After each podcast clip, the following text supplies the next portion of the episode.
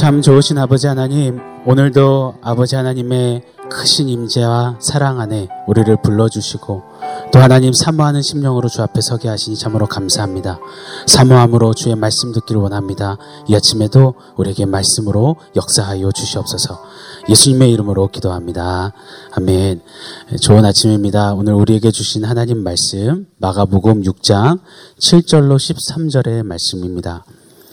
부르심과 보내심이라는 제목으로 주신 하나님 말씀을 제가 한 절, 성도님들이 한 절 교독하여 읽도록 하겠습니다. 제가 먼저 읽겠습니다.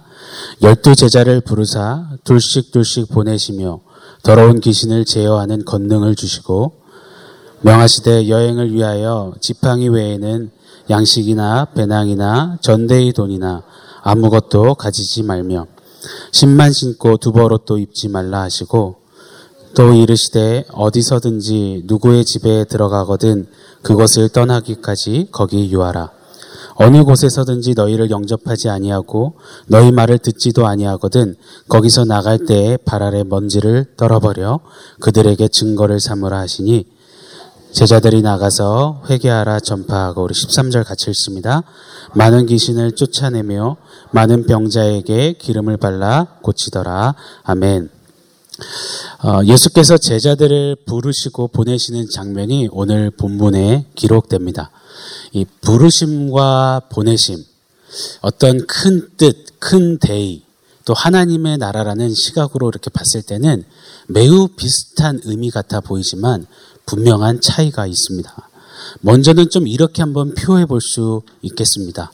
부르심을 소명으로, 보내심을 사명으로 말입니다. 그런데 중요한 것은요, 우리 7절을 한번 어, 다시 읽어보겠습니다. 시작.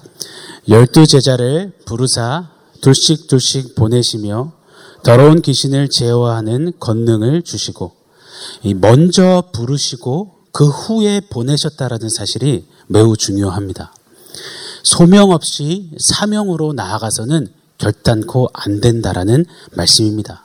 예를 들어서요. 우리가 섬기는 사역들, 또 우리가 드리는 예배, 더 작게는 우리가 매일매일 사수해야 하는 매일의 기도 생활과 말씀 생활, 이 모든 것들이 사명으로 먼저 여겨져서는 안 된다라는 것입니다. 그럼 반드시 어느 순간 한계와 무너짐을 경험하게 마련입니다. 그 이전에 소명, 이 부르심을 먼저 꼭 기억하고 깨닫고 누려야 하는 것입니다. 사랑하는 여러분, 혹시 지난 마가복음 3장에서 예수님께서 열두 제자를 부르셨던 그 부르심의 목적이 무엇인지 기억하십니까?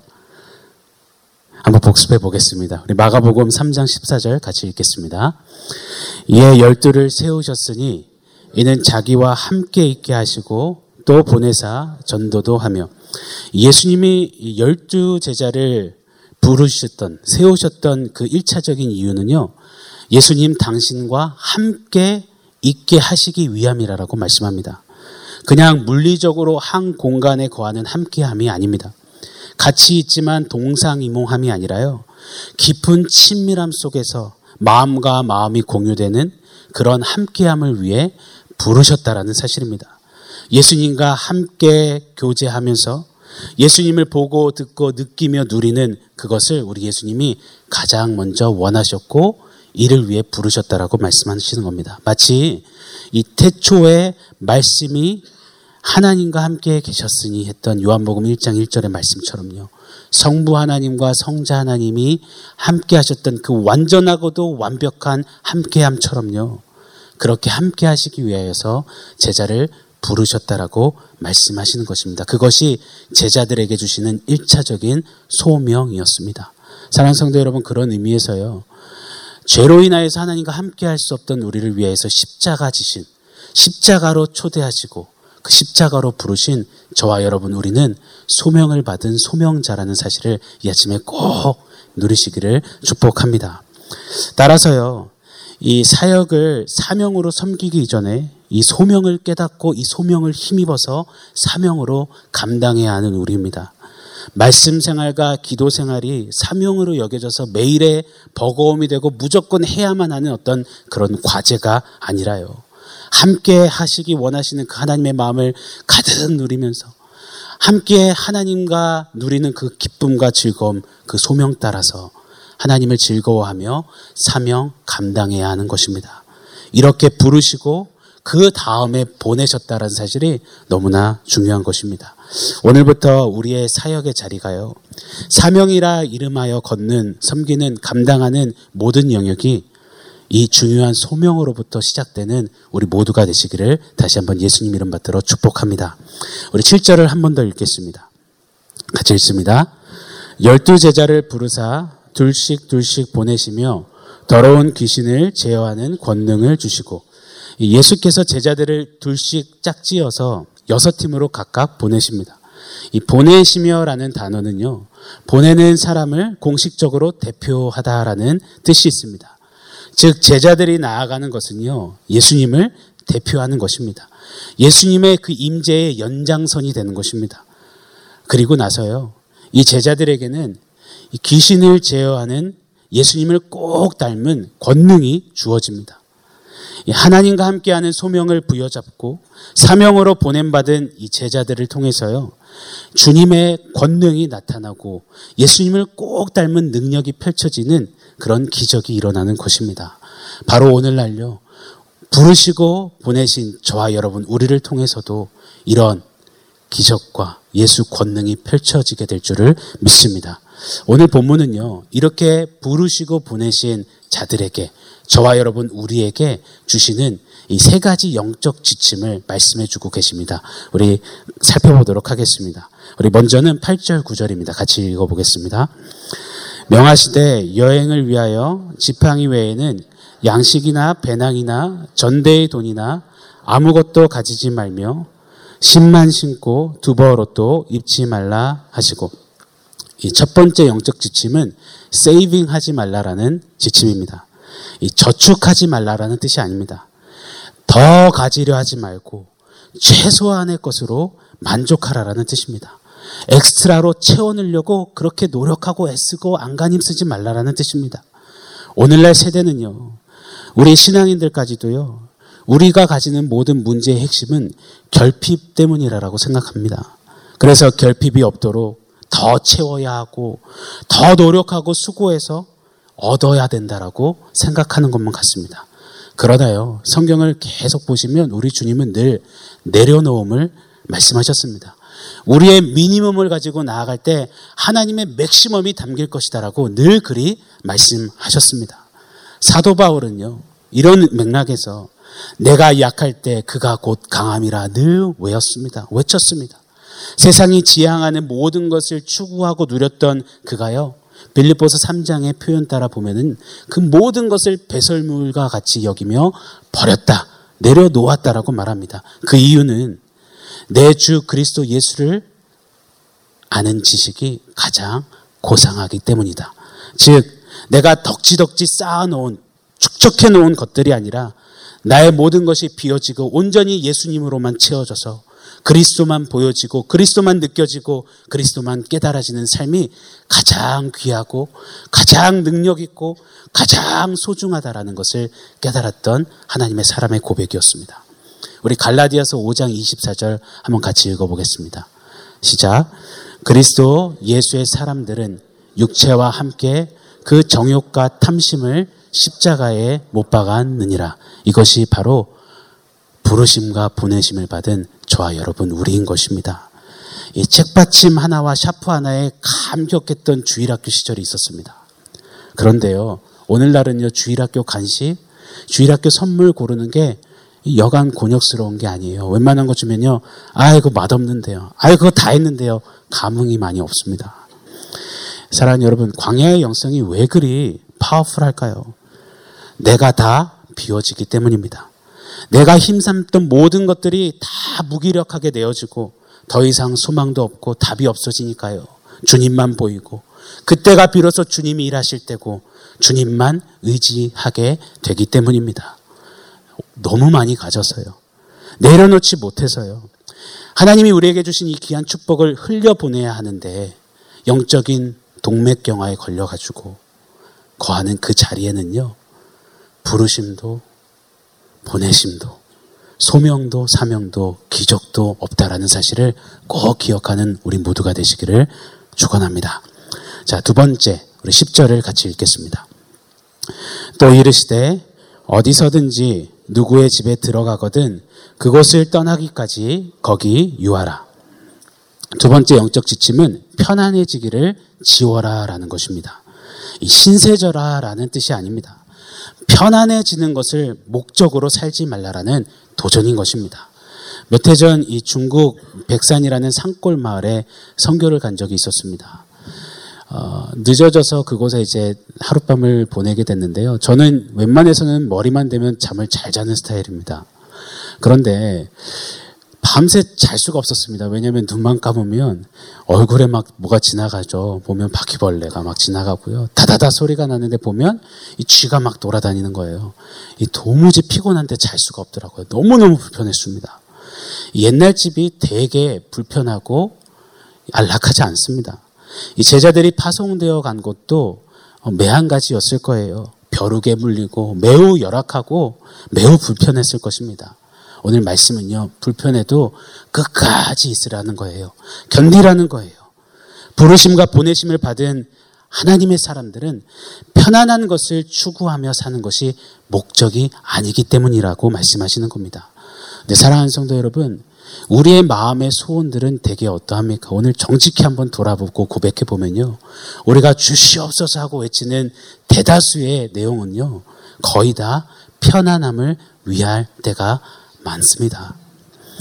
예수님처럼 바울처럼 그렇게 살 수 없을까라고 고백하며 우리의 입술은 주님 닮은 듯 하지만요. 정작 예수님처럼 바울처럼 불편해지기는 매우 싫은 저와 여러분 우리일 때가 많습니다. 오늘 마음 깊숙한 곳에서부터요. 좀 편안해지기를 지우는 은혜가 있으시기를 바랍니다. 예수님 복음 위해서라면 부르심과 보내심을 위해서라면 나 불편해지는 거 괜찮습니다. 자처하는 우리가 되어지기를 소망합니다. 저희 아버님 세대, 우리 믿음의 선배님들 세대만 봐도 그렇지 않습니까? 보릿고개를 지나고 수돗물로 배 채우면서 소나무 뽑겠다라고 막 주여 외쳐 부르면서 가진 거 아무것도 없고 춥고 배고프고 허기져도 그래도 그 가운데 서서 사람을 보며 세상을 볼 때 만족함이 없었습니다. 그러나 나의 하나님 그분을 뵐 때 나는 만족합니다. 동남풍 불어라 서북풍 불어라 불수록 가시밭에 예수 향기 더 날리니 할렐루야 아멘입니다 라고 외치며 나갔던 우리 믿음의 선진들의 모습 고백 말입니다. 지금요 저는 저희 아버지 때에 비하면 너무 많이 가졌다라고 생각합니다. 그래서 오늘 말씀 묵상하면서 불편해지고 싶습니다. 내려놓기를 또 다시 결단해 봅니다. 사랑하는 여러분, 이 부르심과 보내심을 받은 우리는요, 편안함을 위해 사는 존재가 아니라는 사실을 꼭 기억하시기를 바랍니다. 원하옵기는요, 편안함을 주십시오. 이것 채워주십시오. 이전에 우리 입가에 영원 깊숙한 곳에서부터 진솔하게 부름받아 나선 이 몸 어디든지 가겠습니다. 아골골짝 빈들에도 복음 들고 찾아가겠습니다. 종의 몸에 지닌 것도 아낌없이 드립니다. 종기 영광 모든 권세 주님 홀로 받으시고 멸시천대 십자가는 제가 다 지겠습니다라는 이 고백이 깊이 담겨지고 고백되어지는 우리 모두의 삶 되시기를 예수님의 이름으로 축원합니다. 자, 세 번째 우리 11절을 같이 읽겠습니다. 어느 곳에서든지 너희를 영접하지 아니하고 너희 말을 듣지도 아니하거든 거기서 나갈 때에 발 아래 먼지를 떨어버려 그들에게 증거를 삼으라 하시니 이 세 번째 영적 지침은 먼지를 털어라라는 지침입니다. 이 너희 말 안 들으면 괘씸하니까 한번 본때를 보여줘라라는 말씀이 아닙니다. 이 당시 유대인의 풍습에는요 사마리아와 같은 이방 땅을 다녀오면 워낙 사막지대이기 때문에 발에 붙은 먼지를 터는 관습이 있습니다. 위생적인 부분도 있었지만 영적인 의미를 갖습니다. 자기 몸에 붙어 있는 이물질을 털어내듯이요. 이 하나님과 무관한 모든 것들은 털겠다라는 표식인 것입니다. 아울러서요. 이 복음을 증거하고 전파하면서 먼지를 터는 행위는요. 이 복음을 거절하고 거부한 그것을 이방 땅이라고 흔적을 남기는 것입니다. 훗날 하나님의 심판의 때에 그 심판을 면치 못할 것이다라는 경계선을 정확히 딱 그는 것이 먼지 터는 것입니다. 오늘날 우리에게 적용하자면요. 이 선을 그을 때는 정확히 그라는 도전입니다. 좋은 게 좋은 거다. 오늘날 만연한 인본주의와 그 사상 속에서 좋다. 좋은 게 다 좋은 거다. 오직 잘 되는 내가 되자. 너가 되라. 그래서 동성애도 좋고 종교도 다 좋다. 아닙니다. 신앙의 정조와 절개를 지키라는 명령입니다. 사랑과 포용이라는 이름으로 종교다원주의, 이 사상과 비진리를 품지 말고 구별되라라는 것입니다. 하나님, 하나님 외에는 섞지 않겠습니다. 하나님께 오직 일편단심입니다. 죽음이 올지라도 죽기까지 충성하는 지사 충성하겠습니다라는 표식, 결단, 그 믿음의 고백으로 설하라는 도전인 것이죠. 어, 끊임없는 신산차배의 이 도전과 핍박 앞에서 주기철 목사님은요, 이렇게 고백하지 않습니까? 안 됩니다. 못 합니다. 하나님의 사람들은 우상에게 절할 수 없습니다. 주님 제자 베드로는 거꾸로도 갔사오니 푸르고 청청한 날에 주님 한 분 앞에 살다가 가렵니다라고 고백했던 믿음의 사람, 하나님의 사람의 모습, 이 영적인 기백과 영적인 하나님을 향한 뚜렷한 경계선이 분명한 우리 모두가 되시기를 소망합니다. 사랑하는 여러분, 이 더 채우려 세이빙 하다 보면은요, 편안함과 안락함을 우선시 하다 보면은요, 먼지텀 없이 다 좋다며 다 수용하다 보면은요, 함께 하자 하시는 이 주님의 부르심 절대 들리지 않습니다. 그리고 세상 속에서 예수님을 꼭 닮은 삶, 예수님 나타내는 그 보내심의 삶 결단코 살아낼 수가 없는 것입니다. 그래서 이 지침을 반드시 우리는 영혼 깊숙이 새겨야 할 것입니다. 이 지침 따라 걸었던 살았던 이 제자들은요. 그 결과로요. 우리 12절 13절인데 같이 읽어보겠습니다. 제자들이 나가서 회개하라 전파하고 많은 귀신을 쫓아내며 많은 병자에게 기름을 발라 고치더라. 제자들이 보냄받아 파송받아 나간 그곳에요. 예수님이 사역 초부터 외치셨던 그 핵심 메시지가 선포됩니다. 회개하라 라고 말이죠. 그리고는요, 예수님이 계셨더라면 반드시 일어났을 그 기적. 귀신이 쫓겨가고 병자가 사는 기적이 펼쳐집니다. 분명히 예수님은 안 계신데 예수님과 똑같은 역사와 기적이 펼쳐지는 것입니다. 또 내일 본문 서두인 14절 상반절 잠깐 보시면요. 이렇게 기록합니다. 이에 예수의 이름이 드러난지라. 제자 누구누구의 이름이 드러나고 높아진 것이 아니라 오직 한 분 예수 그리스도의 이름만이 드높아지시게 되는 것입니다. 사랑하는 성도 여러분, 부르심과 이 보내심을 받은 자들이요. 오늘 주신 이 영적 지침대로 걷고 살아내면요. 작은 예수가 되는 겁니다. 내가 아니라 오직 그리스도만 드러나시고 그리스도만 빛나시고 그리스도만 높아지시는 그 역사와 그리스도만이 온전히 영광 받으시는 그 기적이 펼쳐지는 것입니다. 오늘날 이 부르심과 보내심을 받은 우리의 삶이 꼭 그리 되기를 간절히 간절히 소망합니다. 말씀을 좀 정리하겠습니다. 어제 본문 말씀처럼요. 우리가 사는 오늘날은요. 이 세대는 예수님의 고향 사람들처럼요. 날로 더욱 거세게 예수님 믿기를 거절하고 예수님을 거세게 배척합니다. 그때 그 복판에서요. 아유, 다 그런 거야. 그러려니 해서는 안 될 것입니다. 부르심과 보내심을 받은 우리는요. 그 자리에서 서서 일어나 예수 권능으로 행군해야 할 것입니다. 작은 예수의 행진을 해야 하는 사명받은 저와 여러분인 것입니다. 이를 위해서 내려놓음으로 편안해지기를 지워버리고 예수님 때문에 불편해지기를 자처함으로 신앙의 정조를 지켜 지사 충성하시는 그리하여 예수님만 빛나시고 예수 이름만 드러나시고 예수 복음의 기적이 펼쳐지는 삶 살아내시는 우리 성도님들 한 분 한 분 되시기를 예수님의 이름으로 간절히 축원합니다. 함께 기도하겠습니다. 하나님, 우리와 함께 하시기 위해 십자가를 지시고 그 십자가로 부르사 부르심의 귀한 소명을 주시니 참으로 감사합니다. 이제 그 부르심 받은 자로서 보내심을 감당하는 삶 살기를 소망합니다. 편안하고 익숙한 자리에서 일어나서 작은 예수 행진하는 예수 권능을 나타내는 삶 살게 역사하여 주시옵소서. 예수님의 이름으로 기도합니다. 아멘.